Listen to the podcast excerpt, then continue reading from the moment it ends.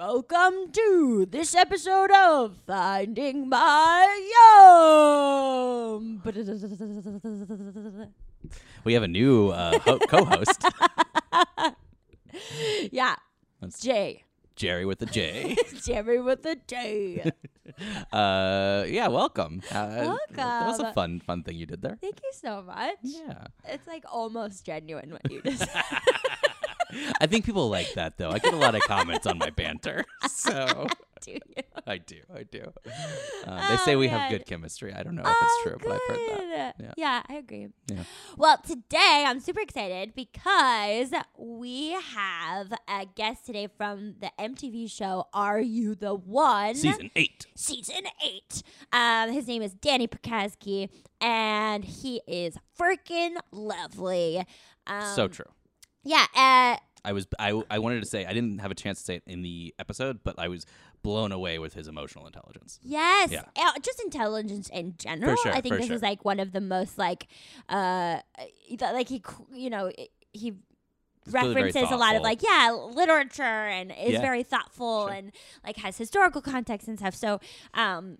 It was just a delight to talk to him. And I will say that I hadn't seen the show before we um, spoke with him because the focus of the episode was not the show because I didn't want to give any spoilers. Also, we would get super fucked by MTV. Um, and so would he. So we didn't. And that's not the focus of the show. The Yeah. show is not focused on like kind of these big event type things, but as much as like your personal journey. And yeah, So, and like how he's affected now, and like Mm-hmm. how that impacted sort of what he wants now, and how he wants to be seen, and and like his identity and stuff like that, sexual and gender expression, etc. And so, um, that was almost interesting like not knowing a lot about the show just just a superficial thing. But now i have seen a little bit about it. Um, i've seen a couple episodes and holy shit. Everybody go turn on this fucking show right now because it is it is huge. I mean first of all the fact that it's on mtv i used to watch dating shows on mtv when i was a kid like you know the well, we talked about my VH1 experience. yeah of, like, exactly At the time, it was like teaching kids this is how you date. You like neg women. Yes, it's formidable. Like it's in those formidable years where you have like this input, and to see a sexually fluid TV show of people dating who are of all like across the gender spectrum is and honestly like when we were talking like i i did think it was it's called se- sexually fluid but i didn't realize like it's not just male female. It is like across all genders. It is a it is a queer show a non-binary show and it's beautiful. I mean it's really beautiful seeing people of all different types openly expressing how they feel intelligently um, understanding the baggage that they bring in and their relationship troubles and how they want to attack them in this environment. Like I, I'm I was just I'm floored. I'm floored that even like this is available, but that MTV is also pioneering it. Yeah, it's pretty great. And I mean, uh, Danny, I think is was a great person to have on there as well Yeah. because he is so. You're gonna hear more in the interview, of course, but he's like very grounded with his beliefs and everything, Yes. and also is very open to different things. And he talks through like what it was like to grow up in this area and then go to a college that is in another area that's less progressive, but the co- school is still progressive. And Yeah. it's just really he's got a really great story, and obviously attacks in such an, a, a, genuine way um, that I think resonates both within this and within the show. So yeah, absolutely. So um, please enjoy this interview, and then seriously go watch the show. Yeah. Yay! It's great. I'm feeling yummy head to toe. You see me, ain't got no patience, so let's go. Ah, welcome to Finding My Yum. I'm so excited today. We have Danny Prokazki um, from the MTV dating show Are You the One? Thanks for being here. Hello, thanks for having me. Yeah. Um, you, you know my roommate. I was gonna ask you. I actually don't know. How do you and Olga know each other? I met Olga through improv. Oh, okay, cool. I was on an improv team with someone whose boyfriend was on an improv team with Olga. Oh, okay, cool. Yeah. Uh, I feel like that's how the community works. Like it's so small. Just Yeah. everybody knows. It was it was actually a little bit more funny than that because we met on this like wild weekend going up to Big Bear for St. Patrick's Day. Oh, you were part of her like uh, improv 401 crew. Oh Big yeah, yeah, Bear yeah. crew? Right, right, okay. right, right, right. Well, it was actually we had two separate groups going up there. Like my friend's boyfriend was a part of the 401 group, and they hung out in the crazy party house, and then I hung out in like the chill, play board games and read books house.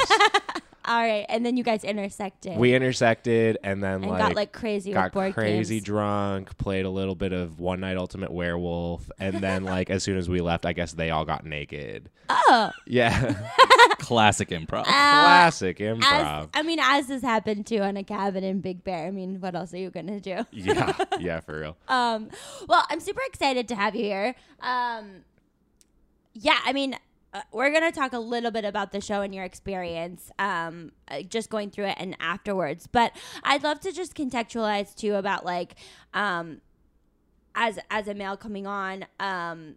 And for people who don't know, like the show is the first. We talked about it actually before. The show is the first like bisexual show where everybody, male and female, on the show are interested potentially in each other, and, and you don't know who's gonna end up. Yeah, with who totally. um, which is cool. So um, I'm curious. Like I've been asking every guy that's come on and every person, but like about their sex education and their first journey with sex. Okay, wait, wait, So- wait. Before yeah. we get into that, Yeah. I want to make a slight correction Please make a correction. I'm show. so sorry.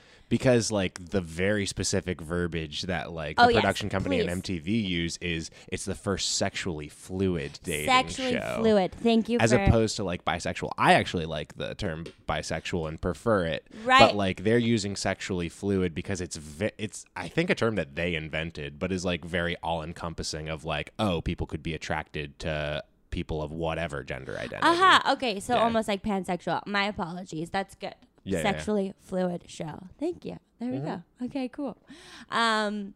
Yeah. So I'd love to hear like your uh, initial journey, like growing up, um, because I think something that's interesting too is like the term bisexual and the term pansexual, which is relatively new, even sexually fluid. Um, are even more newer terms to be able to even adopt as a label for yourself. For sure, for and sure. so I'm curious about like your sex education too, and then also when you heard about that word. Yeah, yeah. Well, I guess uh, my sex education. I grew up here in California, so I feel oh, like okay, I got it a was a little more progressive. yeah progressive, like cool sex education, and like it started for me in I want to say like sixth grade because their idea was like, all right, this is when these kids are gonna start hitting puberty. We better Sure. get them ready for the crazy shit that's about to go down. the Um, waterfall of emotion. right yeah yeah yeah and so like in in sixth grade we got told about like puberty and how our bodies would change and then we got like uh descriptions of how like sex works on a very technical level Yeah. and we got told about like condoms and Mhm. like different forms of prophylactics so i feel like i got a pretty solid sex education Was there anything though about uh, like I think there's something really striking that's missing within this country about like communication, relationships to other Mm. people, or like boundaries or anything like that. Consent is a big thing that's Oh, been missing, yeah. you know. Um, so I'm curious. I don't know if California is more c- progressive on that side. Nope. Okay. No. I mean, at least when I was going through school, however long ago, like we didn't we didn't get conversations about like, and we didn't get conversations about consent, which I think would have been great to get. Yeah. But we also didn't get conversations about like when it's appropriate to start engaging in like sexual activity, Sure. which I feel like would also be like maybe useful, but maybe inappropriate to get from the education system. You know? Yeah, I guess there is like this fine line. There there's um like sexuality classes in Europe that are progressive that are like around like um like early education, middle school, and then like I think a couple in high school. And they really talk about like what do relationships look like? What Yeah. does communication between people look like? That's and cool. like I think a boundary conversation is like very um would be helpful because I think like just in life like Yeah. boundaries are really hard to Yeah. set, especially for me. Um yeah, so I was just curious. So Oh, well, I I would say that my sexual education is like continuing. You Yeah. know, like there's Totally. always still more to learn, and like in college, I got sort of like another big installment of my sexual education, not just because like I was starting to do that stuff, Yeah. but also because like I went to Oberlin College, Okay. which is a super liberal progressive school out in Ohio. And every week or every year, they have this week called Safer Sex Week Mm-hmm. um, that ended with like the safe sex, um, safer sex night at like the the college dance club Oh. which was like a big party where like the only rules were like cover cover your genitals and your nipples, and apart from that, like have a good time. Um, I like that. Yeah. That's pretty loose. right, but in order to go to Safer Sex Night, you had to attend a seminar during Safer Sex Week to like learn about some subject having to do with safe sex or oh, I like love that. Okay. yeah, and it was rad, and I got to go to these cool seminars. One year, I went with my ex to uh, a seminar called "Threesomes, Foursomes, and Moresomes," and we talked about like yeah, That's super. Okay, that's super progressive. was 'cause I would've awesome, yeah. loved- well, I don't know if I would have loved that. I don't know. It like I don't think college Jerry would have I loved don't think that. college Jerry No. could have handled Jerry it. I would would, have been yeah. like, yeah, yeah, yeah. freaking out. Yeah, it was fun. And I definitely like I think my freshman year I went to a seminar that was just about anal and I was like, nice. like I probably What did they tell you? Like, what were? Do you remember? Like, they, they were just like content from they were like, well, the anus is not a self-lubricating orifice, so if you're going to engage in anal, it's definitely important to like use a lot of lubrication. okay. And like they also talked about like why why do people do anal, you know? And so everyone was like jumping in like uh well because it's like kinky and they're like yeah sure like that can be a huge draw and then someone else was like because it feels good and they're like yeah absolutely there are all sorts of like nerve endings down there that can be really Yeah. fun when stimulated and activated and like it was it was just cool to get that information in such a like Who was putting this on? so, um, the, at Oberlin, there was an organization called the, I want to say Sexual Information Center. And they had an office in like the student government building um, where there were always like very cheaply available condoms and like lube and stuff. And every year they would like have a, a sex toy sale for like a couple of days.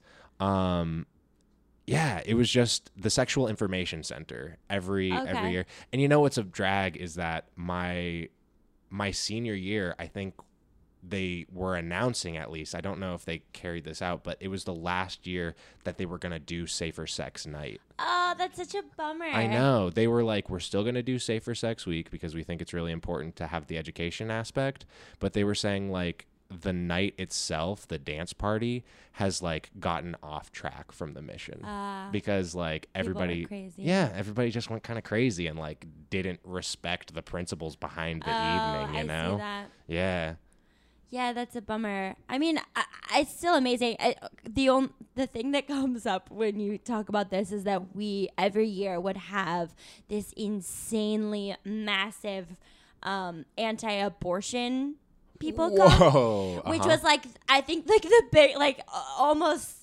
comparable to what you're talking about. They didn't have seminars, but it was like they would bring out like a 30 foot massive um, board with these horrific photos Oh and then God. basically be like screaming at people and you know it was it was a nightmare. It was like a full week and I engaged multiple times because it was just like outrageous and it was so accusatory and it was like it was very harmful. It didn't feel like it- Yeah, it, was yeah. kind or like open for dialogue at all. And then there was like a sp- free speech like whiteboard I think that was brought out at one point so you could like write stuff but um yeah, I, I feel like that was like my what'd you write um oh a myriad of things you know like they were they were arguing a lot about uh, like they had you know a lot of the photos that they use is like stillborns and so uh, Mm. uh, you know examples where it's like you're not even That's- looking at oh, research yeah, and like yeah. actually providing concrete information that support yeah it's misinformation. Wow. that you're spreading and you're fear mongering and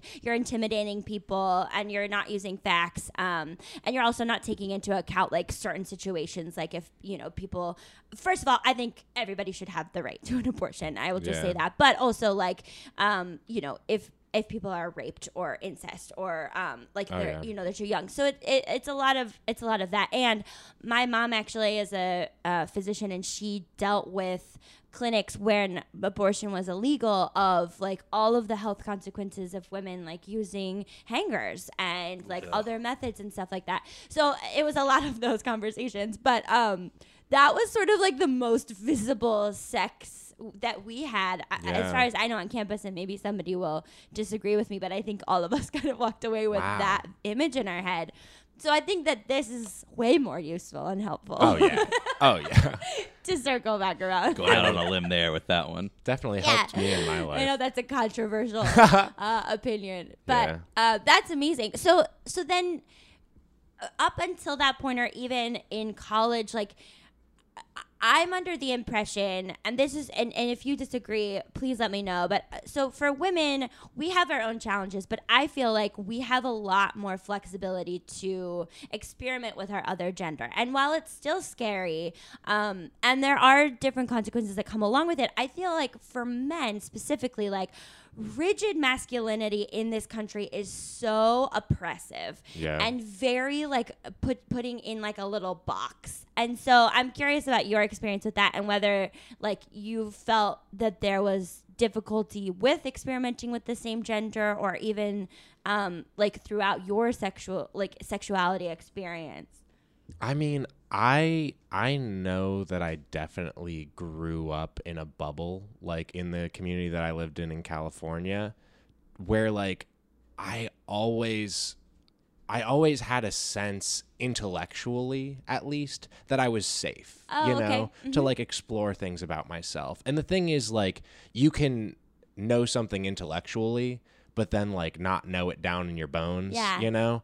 So like I was always like if I were gay that would be fine. Uh-huh. Like I know that that's okay. I know that my parents wouldn't like hate me. Like I know that I would be safe to like explore my sexuality. But then at the same time that doesn't change the way that we're socialized and the way that Right. like I mean, I think that I think that the biggest barrier to me exploring my sexuality and exploring my gender expression wasn't really like fear of being gay as much as it was like fear of being feminine, you know? Ah. Because like femininity is so put down in our society, you know? Like I hate I hate the word bitch. I hate that like that is a term that is just like you are like doing something that is bad. You are doing something that is lesser, specifically in a feminine way. Like, oh, stop bitching. Like you are complaining effeminately and that is bad. Right. You know? Yeah. That that stuff drives me crazy. Um and so like I feel like um probably my biggest fear of like exploring my sexuality was just like fear of fear of like being seen as feminine. Sure. Do you think that it has a piece in because we look at men in such a specific way? Yeah. Like f- I feel like effeminate men now i mean more so I think we're moving in a direction that is a little bit more permissive sure. of like Yeah. you know gender expression but you know if you identify as very hetero or you're very hetero presenting Yeah. um, and you're a cis man, you know, I think especially like years ago there was just an expectation of how you were supposed to be and if you weren't in that box uh, like did did that like was did that play a part in it Yeah, I mean like I don't know. I mean, we we I feel like there's a lot of conversation around the term toxic masculinity Yeah. these days. Mm-hmm. And like toxic masculinity in my mind are it's just like a set of of expectations of and pressures on men to be a certain way. Totally. Like to be aggressive, to be um super sexual, to be um alpha and alpha, strong, you know, all of these all of these things to not like like, unemotional is also right and you- of it. i feel like i feel like the thing is like men aren't actually expected to be unemotional. I think they are expected only to engage in strong emotions Yes, you know like okay, I- yes, men agree are allowed to be angry. Men are allowed to feel outrage. Men aren't allowed to feel scared. Yeah. Men aren't allowed to feel like sad. Sad or you know? small. Right, or exactly. Mhm. Yeah. And uh, that's something that I've been thinking about a lot. Um is like the emotions that I let myself feel. Hmm. You know, like if I experience a negative event, like and I go straight to like anger or frustration, I've been trying really hard to like inspect that and be like Hmm. am I angry or am I sad? Or like did this scare me? And so am I tr- like trying to protect myself by being angry? Yeah. because like there are those strong emotions of like anger and then there are like vulnerable emotions. And i think that that's one of the biggest things is that men aren't supposed to be vulnerable based on our like ideas of masculinity Yeah, absolutely. I think Brene Brown talks about that a lot. I mean, she yes she fucking Oh, does she's oh a my god goddess. Uh, Yeah. But just this idea of vulnerability that I think connects all of us in such like a visceral way right that we have in general in like the most general context like not allowed men to really tap into that in this like permissive way within our society oh um, man yeah Yo, so can I talk about something maybe I don't know, maybe petty and maybe like overly personal? yeah So I feel like that this is the overly personal Okay. Podcast. podcast. That's what they're for. so I I got into Brene Brown through like uh, an improv coach that I Oh. had. Um and she was the coach of a team that I was on and she was always like she was she was sort of like a yogi of of improv and was like very into like the emotional aspects of it and the way it can help you as a person as opposed to like just very technical things that other improv coaches focus on. And it was really cool to have her as a coach and she would make everybody listen to Brene Brown and talk about like how like Brene Brown's principle of like vulnerability is like the greatest measure of strength because like if you're willing to be vulnerable then that means that like you're not afraid to put yourself out there and you can like take it you know Yeah. um and you've had an experience like you uh, like my acting teacher always says like the most vulnerable person in the room wins Right, Mm-hmm. right, yeah. And like so that was so inspiring and I actually carried a lot of those ideas into being on Are You the One? And I Hmm. I I want I didn't want to be naive. I know that like not a lot of people come out of that show actually in a relationship that they stay in for a long time. Like there have been a couple of couples that have like stayed together. And so I was like I want to at least like work on who I am in relationships. oh I wanna, like love that Yeah, what like- a cool goal to go in with Right. I was Yeah. like, I want to grow as a person, you know, mm-hmm. like I, and there were three things that I wanted to work on. I wanted to be more vulnerable. I wanted to get better at expressing my emotions. Mm-hmm. And I wanted to like ask for what I needed in Aha. relationships. And like a lot of that was inspired from this experience with this improv coach. And then when I got home, I found out that I had been kicked off of her improv team because there was a policy at the theater where we performed that said like oh yeah you know if you have a gig or something that takes you out of town for a month like we have to replace you. Um oh man. yeah and it was a real bummer and i also kind of felt like my coach who had so inspired me to go on that journey Right. didn't have my back. Yeah so that sorry that's valid. no yeah that's something that's were you able to have that conversation just out of curiosity no, I, I asked her like, hey, could we get coffee or something, and never heard back from her. no Yeah. Gotta be kidding me. I know. And then I started like I started like writing her an email and stopped because like I was writing a draft and I was writing like an outline for it and I was like this is going to be too long. sure yeah. I hope you get to have that conversation at some point Yeah. I feel like that's the most disappointing sometimes in people is when they talk that they live by some principle that really inspires you and then you see how difficult it is for them to actually implement it into their lives Yeah. and that causes like a fissure and you don't actually get to yeah like your your heroes almost fall yeah. yeah man i'm sorry but i think that that's such a cool um, I'd like to come back to that at some point because what a cool way to go into that kind of show um, with that mindset. Um, Yeah, I mean, it was like relationship boot camp. It's like every day there's an opportunity to be pushing yourself to like yeah. be who you want to be in a tough situation. Right, with your boundaries being pushed and Right, you're yeah. you're being like poked and prodded and sort of like yeah, deciding I can be really reactionary or I can take a breath and I can really like live as authentically as I want to. Right, right. Yeah. Um, so uh, yeah, I would. I, we're gonna come back to that, but um, just in terms of labeling, because I think you have a different opinion than I do, or just that's been expressed on this show, is that um, a lot of times when I've talked about labeling, like. I, I I consider myself like hetero romantic, um, gender presenting as female, but you know I've ex- been experimenting with women, and now I've had like group sex and other exper- like, um, experiences. And- Awesome. yeah, yeah, thank you so much. It's been fucking awesome. But what's been interesting to me is that I've like what's come up a lot in terms of labeling is like because I've done certain things that other people might consider not completely straight or whatever, Right. that does that change my label or how I view myself? And so a lot of my takeaway has been like, oh, other people like to label me or like to label other people so that they feel comfortable that they don't have to deal with the stuff that's Yeah. coming up. Yeah. But I think you have a really interesting perspective um, about labeling and like how it's helped you, and I'd love to hear that. Yeah, well, I mean, like I, I am, I embrace my labels Mm-hmm. because like they, they just feel so useful to me.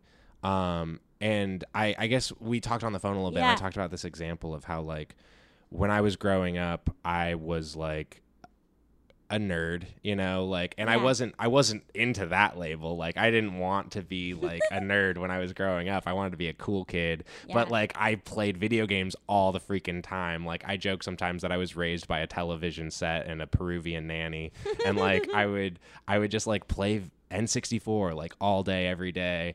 And then like I didn't hang out with kids from my school outside of school very much um because like it was awkward to socially interact like that.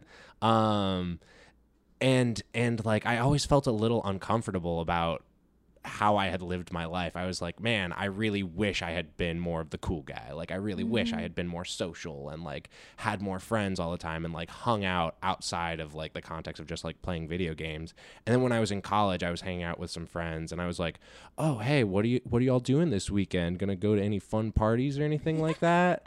and they were like, "No, we're probably just to hang out and play video games, you know. We're like indoor kids." And I was like, Whoa.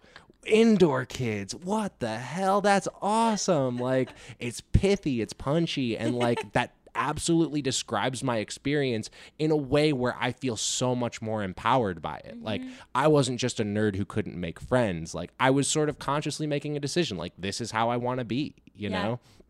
And so like that has also sort of been the same with my uh, sexual experience is like I always more or less thought of myself as straight until college and then I started doing stuff that wasn't straight. And like even in high school I had had like crushes on guys um but like I thought of that as being sort of like well I'm straight and like I'm mostly straight anyways. It's sort of a scale, but like Sure. I'm on the straight end and I've got little blips that are unstraight.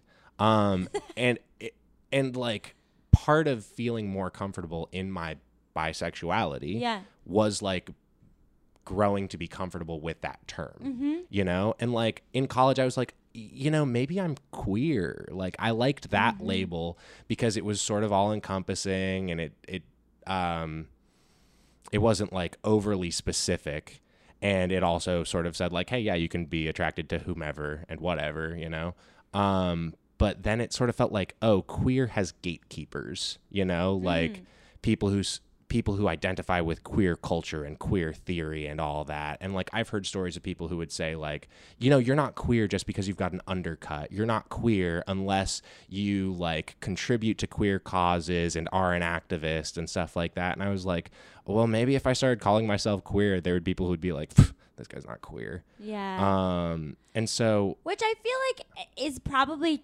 true and probably untrue. Like my my cousin is queer and I I don't feel any kind of judgment or um you know standards that she has for other people who Yeah. identify as queer Right. but i definitely think that there's that fact it's sort of like that liberal faction that's like so far left or Yeah, even yeah, so far right that's like if you're not you know like Right. identifying with all of us like all the way on this side like and you're not active Right, on the streets like picketing every second like you're not you're not you can't do it. You're Yeah. not that label. And then but yeah and then like also to sort of like go back to gaming and nerd culture like i also wouldn't call myself a gamer Mm-hmm. you know? And like maybe i maybe i like pay too much respect to these gatekeepers but there are people who are like you're not a gamer just because you play like farmville um you know and it's like you could you could just say that a gamer is someone who likes to play video Right. games but like I, yeah it's like yeah. those people who like hold on to these labels so tightly that yeah. like yeah and so like labels can definitely be problematic like that and i like what you were saying about how like other people will label you in order Mm-hmm. to make sense of you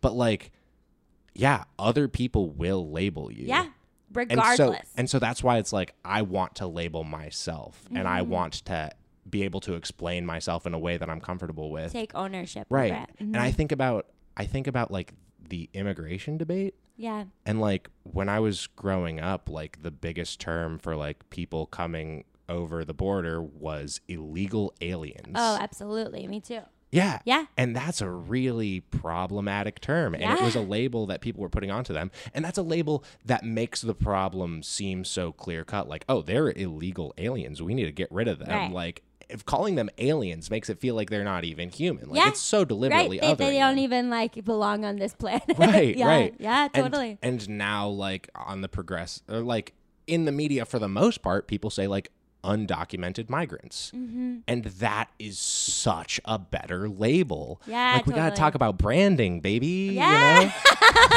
Yeah. Yeah i mean verbiage is really um Right. crucial i think. Also yeah to be to make things like palatable to people. Like we're very Right. specific with language and the way that we use it in order to manipulate and and propaganda. I mean illegal alien was right yeah. certainly a propaganda thing yeah Right. And so I I like now identifying as a bisexual. And at first I was like, ooh, that feels like it's reinforcing the binary. Mm-hmm. Like I don't want to make it seem like I'm excluding intersex people or Uh-huh. transgender people or non-binary people. Sure. Um but then I found a definition of bisexual, which is it's not attracted to both men and women. It is attracted to both people of the same sex and people who are not of the same sex, Mm-hmm. which still has like a binary to it, still got the bi, but like that is all encompassing. Sure. And that's that's what I appreciate. And I just like the word bisexual more than I like pansexual. Yeah. Um, I don't know why. Pansexual is new. I'm not an early adapter or adopter of Yeah. things. Um, maybe maybe in like a couple of years I'll be like, yeah, I guess everybody's saying pansexual. Sure, I'm pansexual now. Like I actually in college I had a friend who uh, in high school gave me an album by Animal Collective Mm-hmm. and I listened to it for weeks and just couldn't get into it. And I was like, I'm sorry, dude. I've been really trying. And he's like, there's a lot going on. You'll figure it out. I'm like, I don't think so. and then in college, everybody loved Animal Collective. And suddenly I was like, oh, yeah, I get it.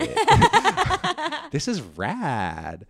That's so funny. I feel like I've done the opposite. Like Really? everybody in college was really into country music because I'm Uh-huh. from Tucson, Uh-huh. Arizona, and I went to UVA, and so I would like two step, but I hated country. And then I moved out to LA, and like a year after being here, I was like, oh, country's kind of cool. and then I was like, oh, nobody likes country out here. like Uh-huh. there's nobody who wants Yeah, to yeah, like yeah. listen to country with me and blast it. Oh, man, that's funny. Yeah.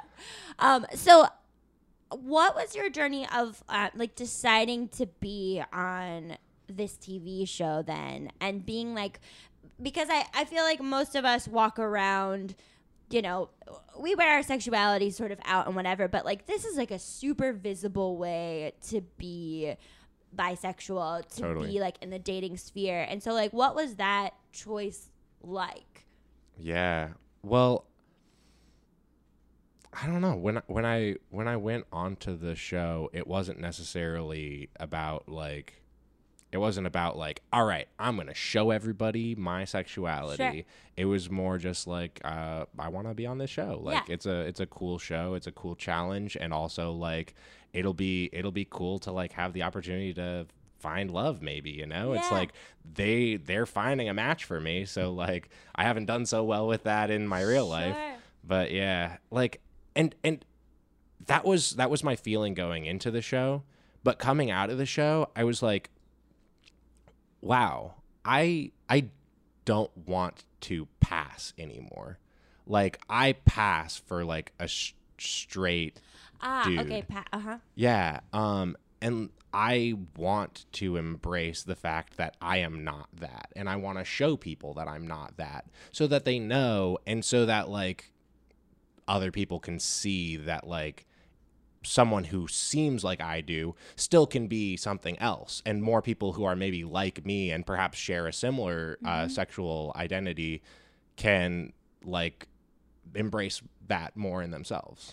There, um, we just had a lovely man na- on named Robert, whose episode, um, yeah, aired uh, in the last week of July. But um, he was talking a lot about how bi visibility is so low, especially for men, and that when he went to um, the Pride Parade, that there were very few men waving the bi flag Yeah, um, and that that that was difficult for him because he wanted to see other people and other men out there so Yeah. that there was a community that he felt that he was a part of totally, Mm-hmm. totally.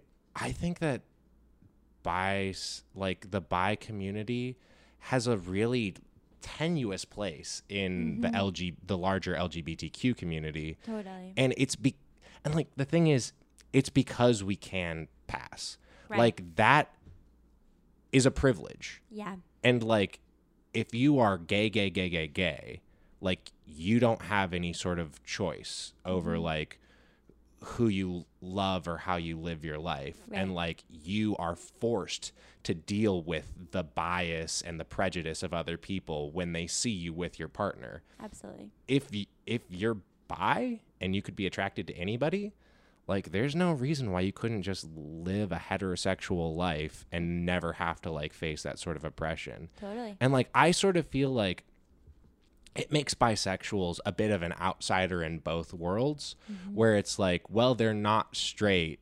They're they're gayer than straight people, but straighter than gay people yeah. you know?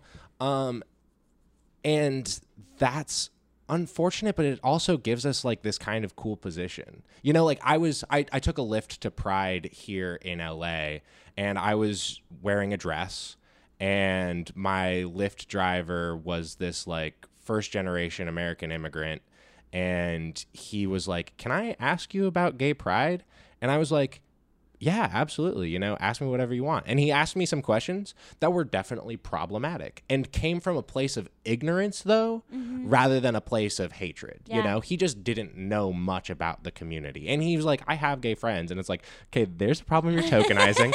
um, but like, but like, because I am bi and because I pass, like, it means that I don't have to deal with this shit all the All the time, time, and like hopefully totally. I can be a good ambassador for the Yeah. LGBTQ community because like I haven't had my patience worn down in a way that people who are like who don't pass kind of do, you know? Totally. That I that was the thing I was gonna say is like hopefully it can you guys can act as a bridge almost. Yeah, right. Um, uh, and I feel like that's a lot of what we're trying to do almost with this podcast is like destigmatize, get rid of the shame, right. and alleviate at least some of it by talking about these things. Because I feel like a lot of ignorance comes from yeah just not knowing and then demonizing the thing that we don't know because truthfully i think we all deep seated somewhere have Right. We're attracted to all bodies. Like uh, women and men are fucking beautiful. Like ev- everybody, you Yeah, know? And yeah. so like when you're told I experienced this, like I I don't think if I was gay, I I think that my family would have been very very um open to it. But Yeah. I still had this idea that I was straight, and so like when I was attracted to women, I was like, "Oh, what? Like, what is this? I Yeah. don't know what this is. It makes me feel uncomfortable, Yeah, right? yeah, like yeah. I feel uncomfortable with it, and so I think that that's what most people feel because we've created such a binary. Right. Um, you're straight or you're gay, um, and that there was like all of this shame around being gay for so long that Right. like, eh, you know. Everybody's sort of like, ugh, so scared and like, Yeah, be- yeah, you yeah. know, Right. tiptoeing around it. Right. I feel like I feel like my first label for myself that I felt comfortable with was like not a hundred percent straight. You know? yeah. because like and it's like it's like yeah there is this problematic uh gender binary but there's also sort of a problematic like sexuality binary Yeah. where it's like hetero or homo Yep. you know Totally. um and i think that's getting broken down Yeah. you know like we're we're getting there um but yeah shoot Ah, i forgot what i was gonna say Oh, you're good.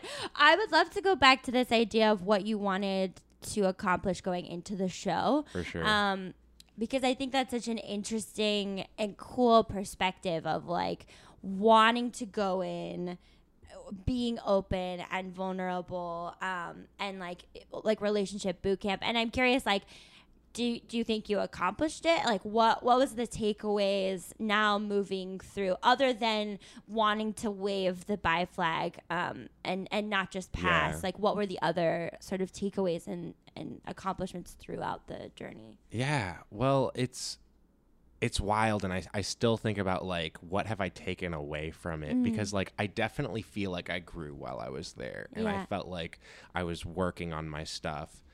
And like like I was saying before, there were always opportunities in that house to be working on yourself and like being the person that you want to be in the face of like tough situations. And now that I'm out in the real world, my life is a lot more boring than like the Are You the One Sure. house. And so it's like, yeah, I was able to be really vulnerable there. I was able to like tell people about my emotions. I was able to ask for what I needed. And now I am in the normal world where so often the stakes are so much lower, you know? And it's just like, oh, I'm hanging out with friends or like, oh, plans fell through or something like that. And that's still a bummer, but it's not like the big stakes of like, we're trying to win a million dollars and we have to find love. yeah Um, But do you feel like then I- with those practicing, like Right. you can do that then in daily life or with romantic partners? I'm trying, and I'm Mm-hmm. just not sure how much like the growth has carried back Sure. into the real world. And I don't know. I I always question myself. I I and I. I like that about myself because I feel like it's a way that I push myself to be a better person and so I'm always like am I am I keeping the promise, you know? But like the reason why I went into the house with those goals um is, is because I I feel like those were sort of like three problem areas for me in relationships in the past that like led to unsatisfying relationships or led to me like almost emotionally like sabotaging myself in relationships. But I mean particularly my are you guys all caught up? Like how far into the series are you? I've only seen the first one because it was Yeah. free on MTV. Okay, yeah, yeah, yeah. The first one too, so. Oh, okay. Yeah. All right. Well, spoiler. Um, yeah, go for it. episode four, um, I talk about the fact that I was engaged, um, Okay. and I thought I was gonna get married, and we had all these plans for buying a house and like having kids and all that, and then we uh, we tried an open relationship out for a little while Oh. because I um after we got engaged because I was out of town for a few months and I thought it would be easier and better for both of us. And like we had we had recently moved to a new city didn't know a lot of people. I thought it would keep my partner from getting like too lonely or anxious or stuff um didn't work out that well even Yeah. in those terms um but then she fell in love with somebody else Uh-huh. and so afterwards, I was like really looking at myself like, what did I do wrong? Which is like not to say that like I do believe that I have a better life for me now that I'm not in that relationship. Like I've grown a lot. Um but like at the same time it's like if I do want to have a successful relationship in the future, I want to learn the lessons that I can from why that relationship didn't work out Sure. and I think that you know uh, some of the big things that she complained about were that like I didn't talk to her about my emotions, Mm. and I think that that comes from like the male pressures that I experience of like not wanting to be vulnerable, you know, and so talking about my emotions and being more vulnerable were sort of like two things that came hand in hand. But then also like I'm a very compromising person and like it's very easy for me to see like oh yeah, in this conflict, I'm kind of the one being the dick, aren't I? And like at the same time, like if there's a conflict, you know, it's it's Right. never going to be 100% yeah, on one sides. person. yeah, absolutely. Um, but it's frequently easier for me to see my fault than it is for like my Yeah. previous romantic partners to see their fault. totally. Um, and then when it's like, okay, you're right, I'm sorry.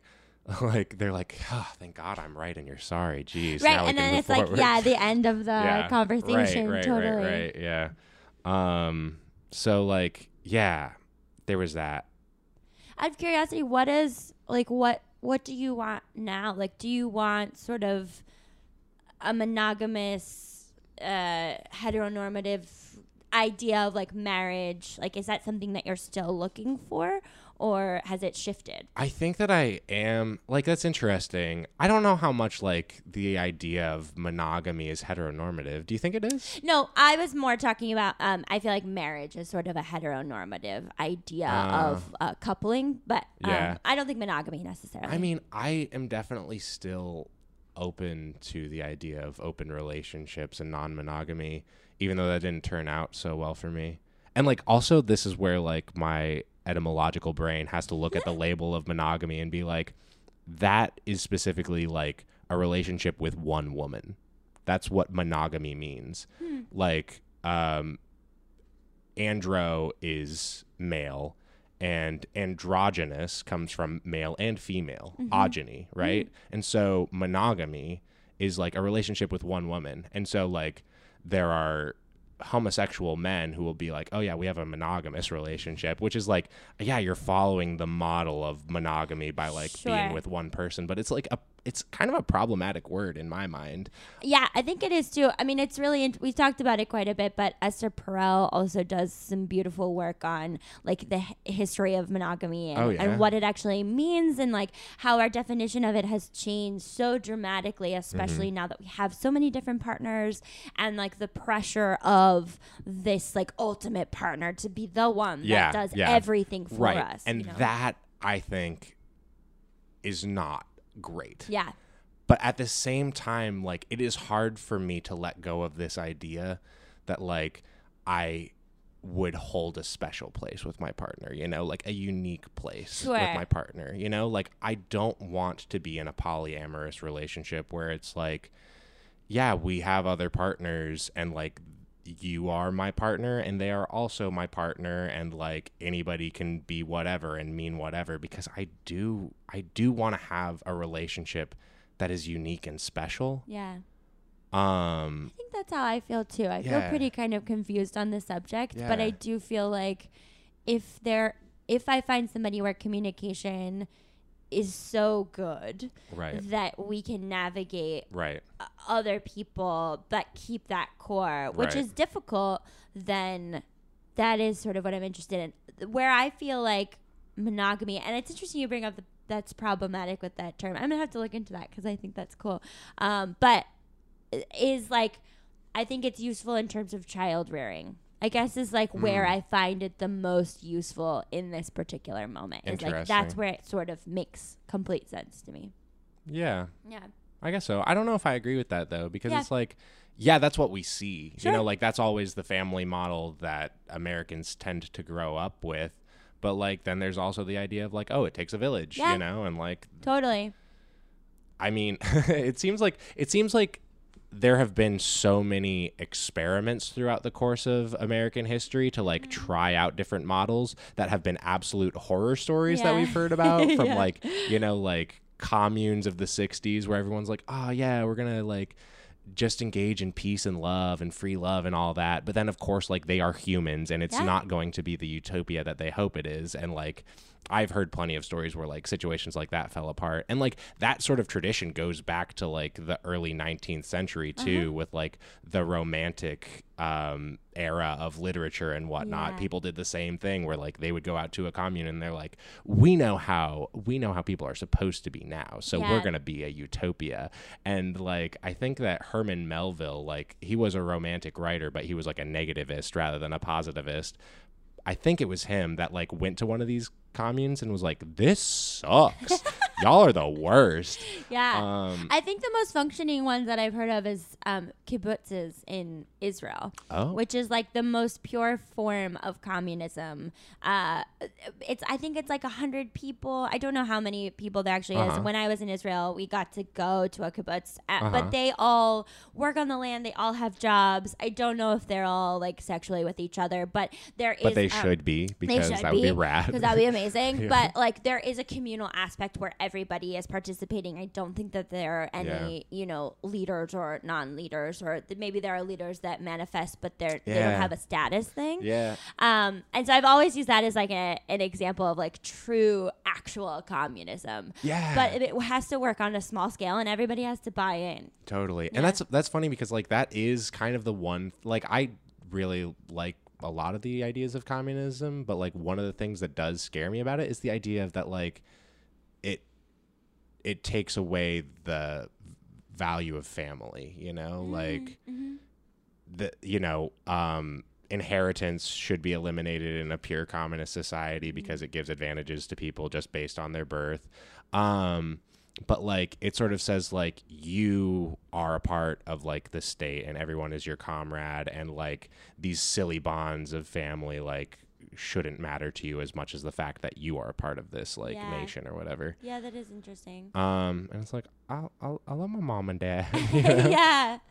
Yeah. I mean, Yeah. yeah. it's so, I don't know. It's very interesting. I mean, before, like, historically, like, in anthropology, anthropologically in different communities before we knew that like the sperm one sperm and one egg created Mm. a baby Mm-hmm. you know there were tribes where the more promiscuous a woman was the more she more partners that she had the more men who were doting on the baby and there was more support Mm. because they all felt that they contributed to the life of this child that's rad and so I think that that's pretty cool. And I'm like, well, maybe that's how the Uh. structure should work because that, that feels pretty delightful to me. for sure Yeah.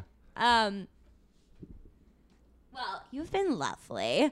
We we are like, yeah, we've we've had a full a full amount of time. I, I've thoroughly enjoyed this. me too Thank you so much for coming on. yeah it was a Um, blast thanks for having me Please watch the show if you haven't. Um, it's pretty good yeah. What episode are you on right now? Uh, so uh, we just had episode five, and so um, well, we just had episode five on Wednesday, July twenty something. okay, yeah. Um, so, and so w- episode six is coming up. okay, cool. On Wednesdays on When's MTV. the finale? Yeah. Like how many episodes are there? I don't know. Yeah. And the thing is, the thing is, if I told, if I did know and told you when the finale was, that could kind of be a spoiler. Oh. Okay. Because like, oh, maybe we figured it out after six Oh, weeks. interesting. I Who didn't think knows? about that. Oh, that's Yeah. true. Cool. Okay. Yeah. All right. Nice. Well, um, tune in and um, can people find you on social media? Uh, yeah, I am at Danny Prikaz, D A N N Y P R I K A Z, on Twitter and Instagram. Amazing. Well, you've been lovely. Thank you so much for joining us. Thanks us. so much for having me. This was a blast. Woohoo. Yeah, yeah, yeah, yeah. Thanks, Danny. Thanks, Danny. Ah, I felt really full after that interview. Yeah. I mean, I feel very like like happily filled with every interview, but yeah, this is like this is like intellectually like nourishing. Yeah. Yeah, it was which great. was nice. Yeah, it was such a delight to have him on. Yeah. Um. Yeah, I'm not sure where the show's going to be where we're when we're airing this, but um, it- like he said, it can end at any time if they get it all right. So Mhm, mhm. we're on our toes. But um, yeah, I wish him the best in the show, and I I hope he's We'll have an update for you when uh when it wraps up. Yeah, yeah, yeah, yeah. We'll up. Yeah. definitely um, talk about it then. But um, as always, please follow us on Instagram and Facebook at Finding My Yum Podcast. Email us at findingmyyum at gmail.com. Subscribe, rate us, review. Um, Tell your friends. tell every friend. You tell a friend, and you tell a friend. Do it so much that you're telling each other. yeah, it friends. loops back around. Yeah, And then come on the show. and then come on the show. Yeah, we're always looking for guests. Um, so please email us, message us on Facebook, send a pigeon. I don't know. Maybe not the pigeon one. If you send a pigeon, you're on the show immediately. for I don't care what you want to talk about. Like you send a pigeon, so you're committed. so you get the full hour to talk about anything you want. Anything you want. Um, yeah, those are the rules. Yeah. Yeah. Thanks. Thanks, everyone. See you next week. Bye.